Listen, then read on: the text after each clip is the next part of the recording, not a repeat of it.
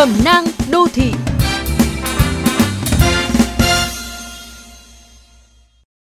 Quý vị và các bạn thân mến, giúp đỡ người gặp khó khăn hoàn nạn vốn là truyền thống đạo lý lâu đời của người Việt chúng ta. Nhưng làm việc thiện mà không khéo có thể dẫn chúng ta đến phiền toái, thậm chí mang vạ vào thân.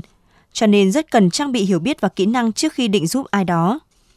Trường hợp đơn giản, nếu đánh giá nạn nhân chỉ bị chấn thương phần mềm, không có tổn thương nghiêm trọng, bạn có thể hỗ trợ sơ cứu nếu có kỹ năng, rồi đưa người bị nạn đến bệnh viện hoặc cơ sở y tế gần nhất, hoặc gọi cấp cứu 115 báo cho người thân của họ.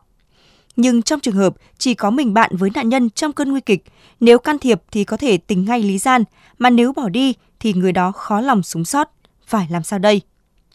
Trước khi nói đến kỹ năng sơ cấp cứu, bạn đừng quên nguyên tắc bảo vệ hiện trường, dù là vụ việc về trật tự an toàn giao thông hay trật tự xã hội.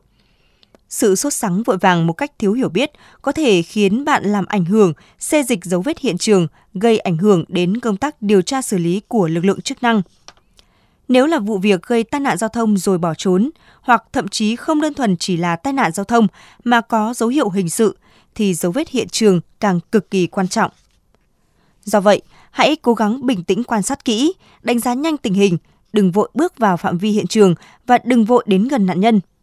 Lập tức gọi đến 113 để thông báo với công an, nói vắn tắt rõ ràng về sự việc để cơ quan chức năng nắm được và hướng dẫn bạn cần làm gì.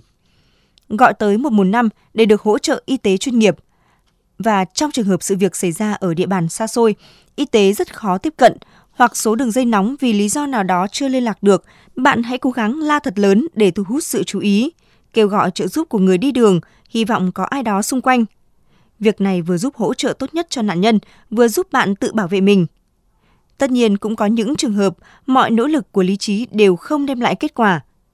Trong thời khắc mà ranh giới của sinh tử chỉ mong manh như sợi tóc, nhiều người sẽ quyết định hành động theo lý lẽ của trái tim và chấp nhận mọi rủi ro để đổi lấy sự thanh thản trong tâm hồn, bởi dù sao bạn cũng đã làm hết sức.